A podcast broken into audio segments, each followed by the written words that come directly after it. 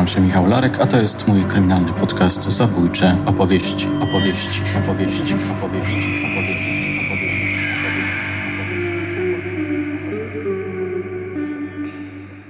Kilka szybkich pytań do eksperta. Mecenas Reichelt, adwokat.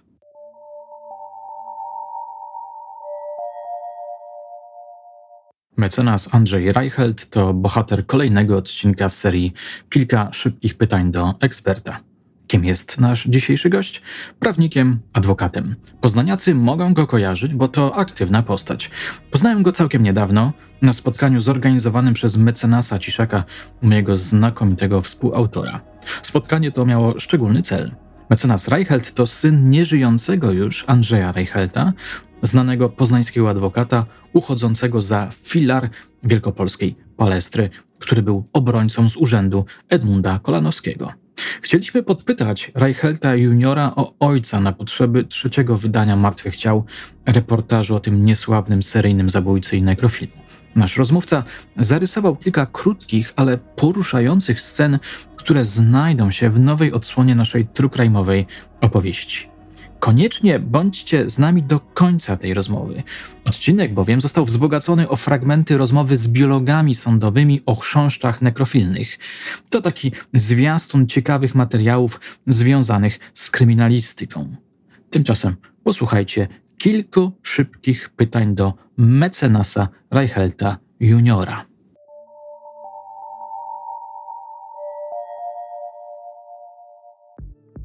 Jak to się stało, że zostałem adwokatem. Stało się to bardzo prosto, mianowicie mój ojciec też był adwokatem. Ja od dziecka oglądałem, jak on pracuje i chociaż ta praca nie jest łatwa, na pewno nie była łatwa wtedy, nie jest łatwa teraz, ma pewną taką swoją specyfikę, charakterystykę, ale zawsze mi się podobała. Jedyne, co chciałem robić w międzyczasie, jako dzieciak, to przez pewien czas chciałem być komandosem.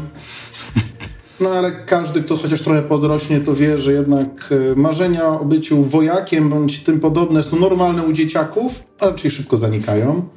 Patrząc na to, że jestem teraz pacyfistą, to tym bardziej to nie byłby za dobry pomysł. No i to było coś, co chciałem de facto robić całe moje życie. Czyli naobserwowałem się ojca, nasłuchałem się jego historii, spodobały mi się one, spodobały mi się wyzwania, które łączą się z tą pracą i starałem się im wyjść naprzeciw. A czy ojciec cię namawiał do tej... Nie, nie, wręcz przeciwnie. Ojciec mówił, że to jest bardzo głupi pomysł.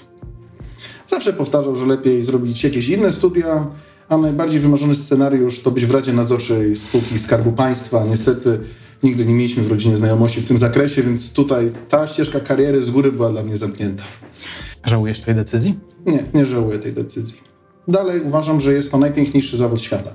Przynajmniej w tej formule, którą ja ją wykonuję, tak mi się wydaje czyli w tej formie procesowej. Każda sprawa to nowa historia, a nowa historia to nowe przeżycia, a nowe przeżycia to nowe pomysły i nowe emocje. Ta praca, chociaż ma elementy powtarzalne, to jednak powtarzalna ostatecznie nie jest i uważam, że to jest przepiękne. Hmm. A mówiąc precyzyjniej, co jest najpiękniejszego w tej pracy? Czy konkretniej? Wyzwania, z którymi się wiąże i właśnie tym, że to wszystko jest jakaś piękna historia i też jak rozmawiam z moimi koleżankami i kolegami z różnych innych zawodów, to są niektóre takie zawody, które są stylem życia. I adwokatura to jest styl życia. I to jest tym przepiękne. To jest inaczej się myśli o niektórych rzeczach, inaczej się w ogóle funkcjonuje w społeczeństwie. Ma się też inne uprawnienia niż większość obywateli, ale też inne obowiązki. I to jest w tym naprawdę piękne. Czyli nigdy nie było momentu, w którym byś żałował tej decyzji? Ja mogę żałować tego, że ta praca jest trudna, że e, jest bardzo dużo obowiązków. Jest takie stare adwokackie porzekadło, piękny zawód, tylko ci klienci. Bo oczywiście nic nie potrafi tak czasem zajść za skórę, jak ktoś to nie rozumie tego, jaki masz na to pomysł, albo wyobraża sobie to trochę inaczej, niż faktycznie to wygląda. I to wtedy to nie jest, że żałuję, że zostałem adwokatem, że jestem zmęczony czasem tą pracą, ale nigdy nie żałuję, że ją uprawiam, ten zawód.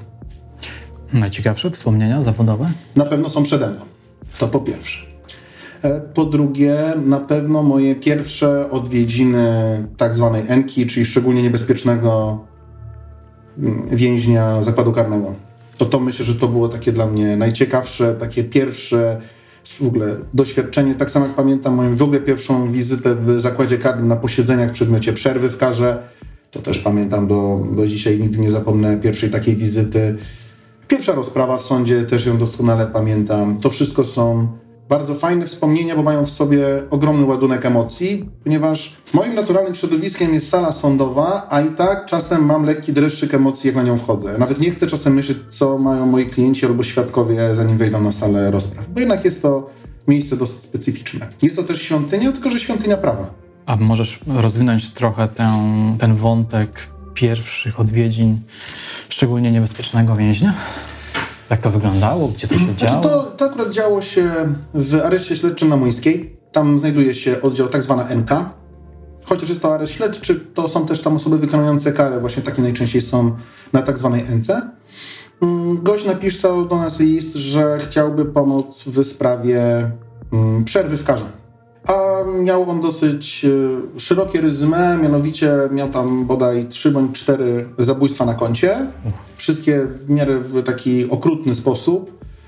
W zasadzie to wszystko to było gdzieś tam, te wszystkie zachowania były związane po prostu z jakiejś tam zemsty, bo miał wrażenie, że jedna dziewczyna go zdradziła, no to od razu i ona, i chłopak, i kolega chłopaka, i tak lista osób, które musiały zostać ukarane w jego mniemaniu była dosyć szeroka.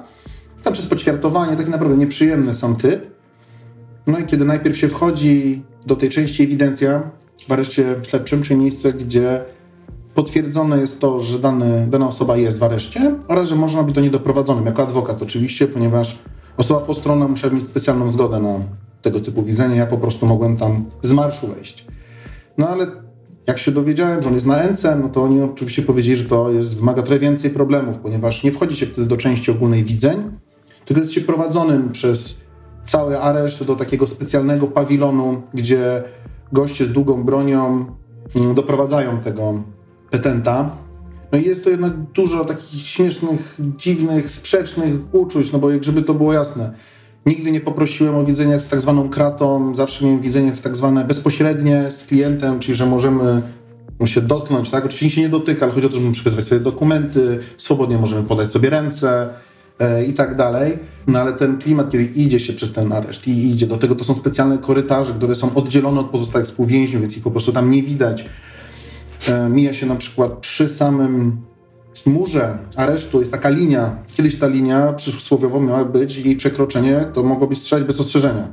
Dzisiaj jest to po prostu alarm, który się uruchamia mi akurat się to nie zdarzyło, ale mój kumpel raz uruchomił przez przypadek ten alarm, bo szedł, szedł, zapatrzył się lewo, prawo po tym areszcie, bo to jest inna część niż zwykle.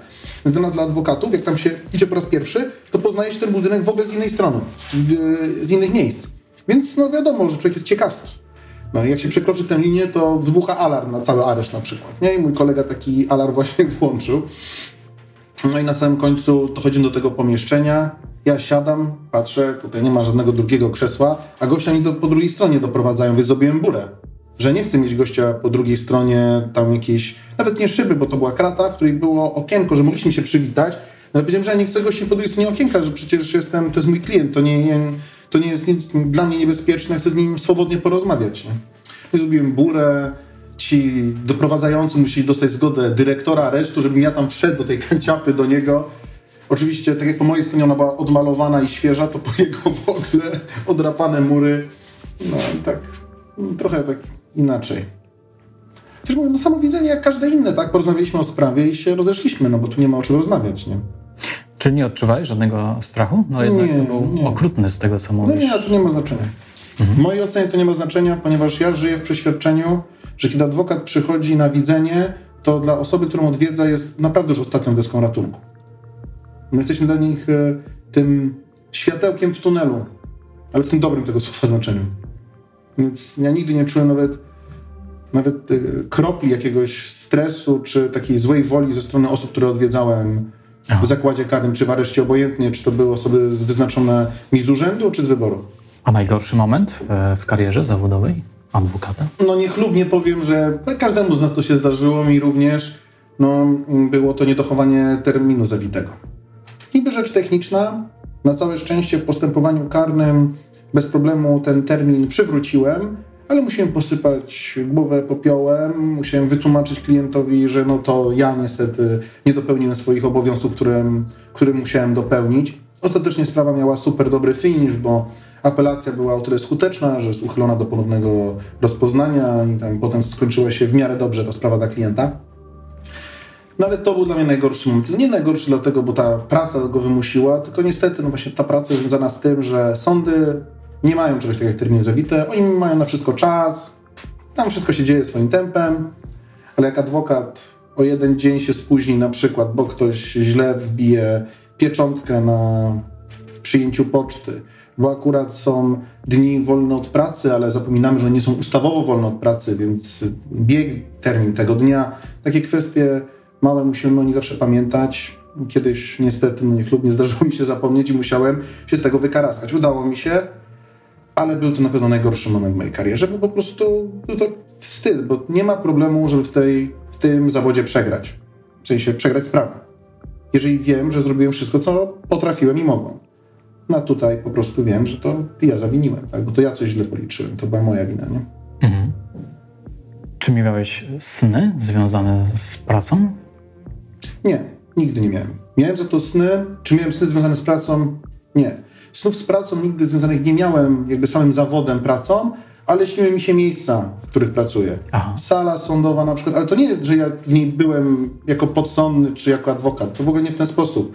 Tylko, że w tych moich snach były te pomieszczenia, w których ja codziennie jestem i one tam się przewijały, że nie wiem, na przykład sen był o tym, że jestem lekarzem, a sala operacyjna wyglądała, nie wiem, podobnie do sali jakiejś, w której, znaczy nie, do mojego gabinetu w pracy, czy coś w tym stylu bardziej.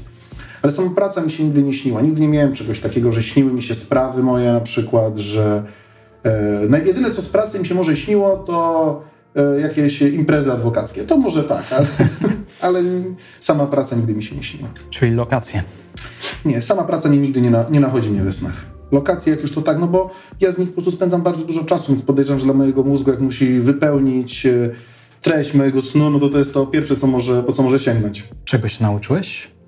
Nauczyłem się tego, że trzeba być bardzo powściągliwym w swoich osądach. Bardzo łatwo jest kogoś ocenić, nie znając całości materiału, całości faktów, a bardzo trudno potem jest to zdanie swoje zmienić. Dlatego ja na przykład w moich własnych opiniach o innych ludziach jestem bardzo powściągliwy. I uważam, że to nie trzeba być adwokatem, żeby tak się zachowywać, ale każdy tak powinien robić, tego wymaga przyzwoitość, żeby najpierw usłyszeć, posłuchać, a dopiero potem ocenić, a nie odwrotnie. Co chciałbyś przekazać e, słuchaczkom, słuchaczom? Co chciałbym przekazać e, słuchaczkom i słuchaczom? Na pewno, że e, to, czego ten zawód też mnie jednocześnie nauczył, to ogromnej cierpliwości, bo tu głównie się czeka. Czeka się na rozprawę, czeka się na termin, czeka się w areszcie, głównie się czeka, więc uczy cierpliwości i warto być cierpliwym.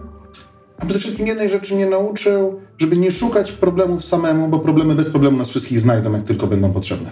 A co młodzi ludzie, którzy chcą być adwokatami, powinni wiedzieć? Że ta praca nie jest wcale taka prosta, jak się może wydawać i że czasy, kiedy każdy adwokat był milionerem, też już minęły. Bo to jest taka śmieszna kwestia, że kiedyś adwokatów w naszej izbie było około, Wielkopolskiej Izbie Adwokackiej, było około 300. Dzisiaj samych adwokatów mamy ponad 1800, do tego jeszcze radcy prawni, których jest kolejne tam 3200, łącznie 5000 osób z uprawnieniami, a nie 700 osób z uprawnieniami. To oznacza, że ten rynek po prostu jest rynkiem trochę trudniejszym niż był. To nie znaczy, że ta praca nie może dawać satysfakcji, że nie może dawać też tego spełnienia materialnego, który wiadomo, że jest jakimś elementem roboty, ale nie można wierzyć w to, że to działało tak jak kiedyś, to na pewno nie. No po prostu jest trochę, jest nas więcej, co ma swoje wady i zalety, no i na pewno jedna rzecz, że jeżeli ktoś chce kiedyś zostać adwokatem, to niech się nie przejmuje swoimi ocenami na studiach. Ja z pełną dumą mogę powiedzieć, że po pierwszym roku studiów miałem średnią 2,6. To znaczy, że oblałem każdy egzamin, który poprawiłem na 3, poza jednym, poza prawem rzymskim, który zdałem w pierwszym terminie, ale dopiero we wrześniu miałem pierwszy termin. Na 3. Więc złe noty, niskie wcale nie oznaczają, że człowiek nie może potem zostać adwokatem, czy być już dobrym adwokatem, albo adwokatem z sukcesami, to już pozwolę innym ocenić, czy się do takiej grupy zaliczam, ale na pewno można aplikację, na aplikację pójść i ją ukończyć, pomimo złych ocen. Po tym krótkim, ale jak sądzę, bardzo interesującym wywiadzie nagrałem rozmowę z mecenasem Reicheltem o karze śmierci, której ów adwokat jest przeciwnikiem. Wyczekujcie tego materiału, a teraz zapraszam Was do wysłuchania fragmentu podcastu o chrząszczach nekrofilnych.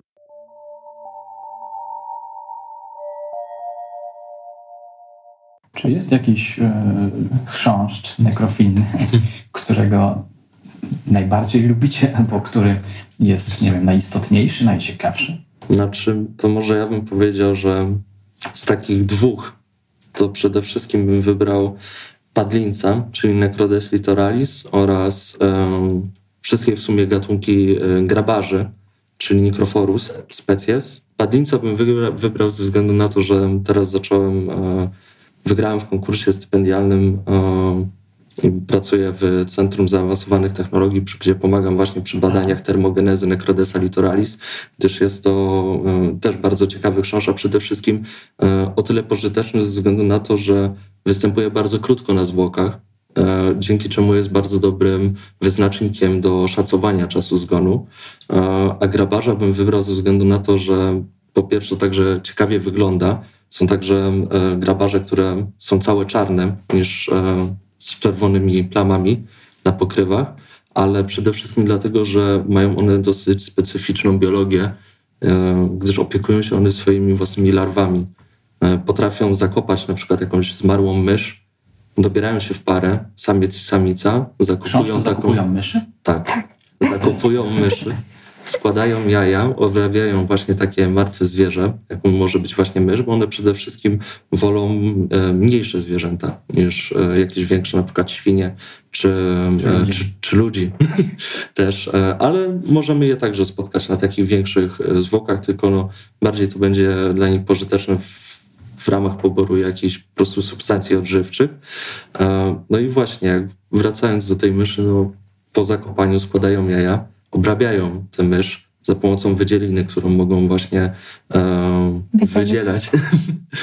Za pomocą wydzieliny, którą wydzielają swoim aparatem gębowym z, e, i w pewnym sensie oczyszczają te zwłoki, przerabiają pokarm, aby był zdatny dla larw, a następnie właśnie je karmią. Więc to jest dosyć rzadkie, jeżeli chodzi o wodę, żeby się opiekować własnym potomstwem. Ale Który tutaj to mamy. Taki? To był grabarz. Tutaj mamy je na dole w tym miejscu. Może nie widać co bardzo. Są te na dole. Ładnie to wszystko obejrzę. Mhm. One są na pewno bardzo ciekawe. One są ładne w sumie. Tak, no tak. tak. Właśnie często są kolorowe. Często, tak, często ludziom się kojarzą takie sprawy zwłoki, w cudzysłowie oczywiście robaki, bo robaki to nie są, E, jako takie obrzydliwe, jednak właśnie, tak jak Kasia powiedziała tutaj wcześniej, dobrze to określiła, że to są owady na służbie, ale także to są te służby sanitarne, a nie tylko, nie tak. wyłącznie do policji, gdyż e, bez owadów nekrofilnych, zarówno właśnie much, jak i chrząszczy, to e, tak naprawdę byśmy tapiali się tutaj w zwłokach, nie tylko ludzkich, ale także i zwierzęcych, bo to one głównie właśnie wykorzystują tę materię i to one ją przerabiają i także sprawiają, że e, dzięki temu jest mniej chorób na, na świecie. Gdyż no, takie zwłoki, no to każdy sobie zdaje sprawę, że jeżeli sobie gniją i leżą, no to powikłania tego, żeby złapać jakieś choroby w pobliżu takich zwłok, no jest dosyć spore. A jednak one tutaj nas zabezpieczają, więc no ja bym nie powiedział, że są obrzydliwe, tylko wręcz przeciwnie, że no jest to służba sanitarna w formie naturalnej. Oczyszczają świat. Oczyszczają świat. Są bardzo pożyteczne. Tak. Czy jesteście w stanie opowiedzieć nam z, włas z własnego mm, punktu widzenia, czy z profesjonalnego punktu widzenia, e, z punktu widzenia biologa, nie wiem, entomologa, e, co się dzieje ze zwłokami e, ludzkimi? Zwłoki ludzkie, czy także nawet zwierzęce właśnie po tym, jak już e, dany, dany osobnik niestety umrze, to e, zaczyna się na przykład często e, etap wzdęcia tak zwanego, jeżeli oczywiście nie doszło do jakiegoś przerwania wcześniej miejsca takiego jak na przykład brzuch, więc takie gazy różne zbierają się po prostu w ciele zmarłej osoby. Następuje właśnie etap wzdęcia. Występuje także charakterystyczny zapach, chociaż nie jest on jeszcze tak mocny i praktycznie już pierwszy dzień zgonu, nawet po paru godzinach pojawiają się już pierwsze owady nekrofilne, tutaj głównie właśnie plujki, czyli y, muchy z rodziny Califorida i one zaczynają? Może zaczynając od larw, które już wcześniej żerowały na na przykład innych zwłokach, y, one po y, trzech wynikach zakupują się w ziemi, gdzie przepoczwarczają się właśnie w dorosłe owady. Następnie wychodzą i tak naprawdę takie owady z bardzo dalekiej odległości potrafią wyczuć już, czy jakieś zwierzę nie zmarło, więc po prostu w taki sposób e, dolatują do, do, do padliny, do, do różnych zwłok. Następnie kopulują, często właśnie na zwłokach, gdyż to zwabia zarówno samce, jak i samice. Składają jaja i ten cykl życiowy się po prostu powtarza. Larwa się wykluwa, żeruje właśnie na, na zwłokach, przechodzi trzy stada larwalne. Tutaj także ważna jest temperatura, o czym warto wspomnieć, gdyż czym wyższa temperatura jest tym szybciej one przechodzą ze stadium larwanego, gdyż jest to im bardzo potrzebne właśnie do metabolizmu. Więc jeżeli na przykład mamy takie wakacje i jest około 30 stopni, to takie plujki po larwy pluje konkretnie po paru dniach e, mogą już przechodzić nawet w stan właśnie e, przepoczwarczenia się. Więc e, na przykład w takim przypadku często też się szuka na przykład poczwarek, bo wtedy już wiadomo, że e, E, za pomocą poczwarek można też oszacować właśnie czas zgonu danej osoby i to także jest ważna poszlaka, nie tylko i wyłącznie same owady, ale także to, co zostawiają po sobie. Mhm. To był fragment odcinka podcastu Tu dzieje się nauka, którego jestem gospodarzem. Tu dzieje się nauka to projekt UAM-u, który przedstawia studenckie koła naukowe i zarazem popularyzuje najrozmaitsze dziedziny wiedzy. Muszę przyznać, że dla mojego wiecznie głodnego umysłu jest to niesamowicie przyjemna i ożywiająca działalność. Zachęcam do zajrzenia na kanał YouTube albo na Spotify. Tu dzieje się nauka, a zacytowany odcinek nosi tytuł Owady w służbie kryminalistyki.